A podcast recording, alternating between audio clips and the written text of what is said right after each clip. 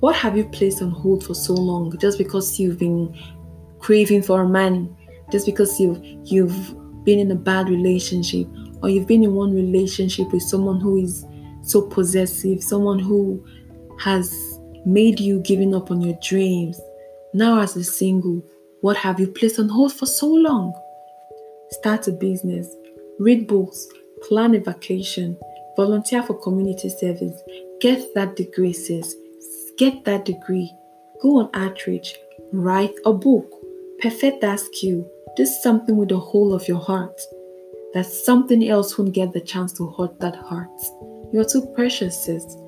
Some of you are in a relationship with a man who who who doesn't want you to be a career woman.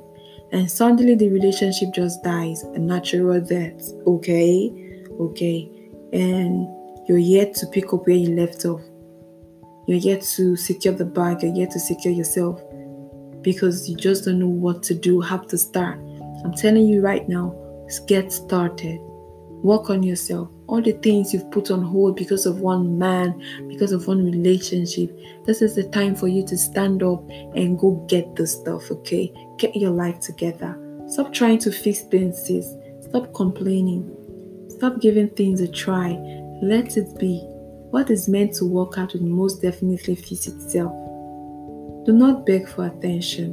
Do not beg to be loved. Do not beg to be appreciated. There are over a billion people in this world. There is someone somewhere waiting just for you. So, do everything you must to make the best out of your singlehood, but never ever you be a lonely single sister. This can mess up your life. You see, the feeling of loneliness, it can mess up your life. The feeling of loneliness is why you leave one abusive relationship and land in another abusive relationship.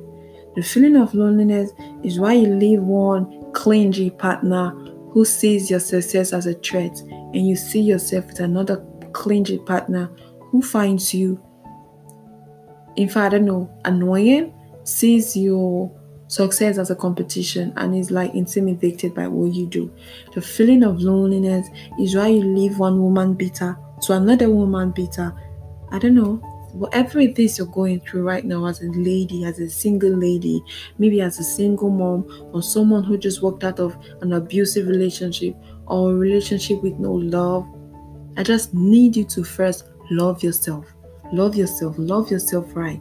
Do not feel lonely. Do the things that you love so much. Do it with all your heart. Do it with all your might. Because at the end of the day, it says, you will be the one to pat yourself and give yourself a high five. Because you know what? You are not lonely, you are single, and you're fulfilled. I'll see you on top. Bye.